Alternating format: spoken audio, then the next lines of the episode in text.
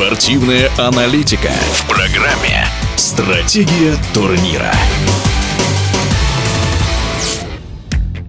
Валерий Карпин назначен главным тренером сборной России по футболу. Руководить национальной командой он будет совмещая с должностью ролевого в футбольном клубе «Ростов». В главной команде страны тренеров-совместителей не было уже давно, и решение вернуться к такой практике довольно спорное. В этом уверен призер чемпионата России в составе ЦСКА и бывший главный тренер юношеской сборной страны Дмитрий Хамуха.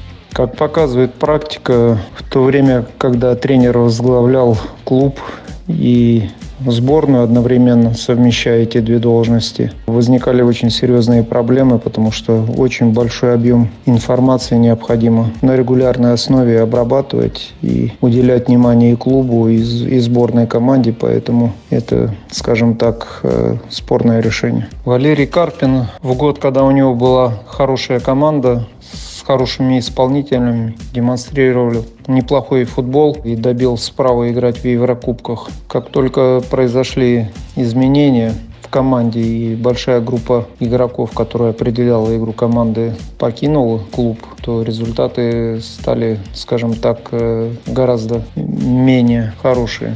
Так или иначе, теперь Валерию Карпину предстоит показывать результат с национальной командой, причем уже скоро. Осенью предстоят важнейшие матчи отборочного турнира к чемпионату мира 2022 года. 1 сентября Россия будет принимать грозных хорватов. По прогнозу Дмитрия Хамухи, в этой встрече Карпин вряд ли решится стартовать с места в карьер.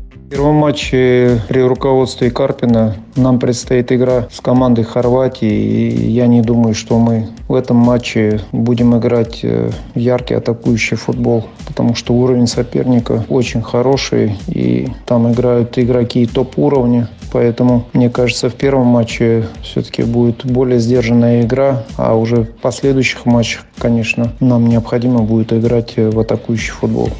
Напомню, своим прогнозом и мнением о новом главном тренере сборной России по футболу в интервью радиодвижения поделился призер чемпионата России и бывший главный тренер юношеской сборной страны Дмитрий Хамуха. Стратегия турнира.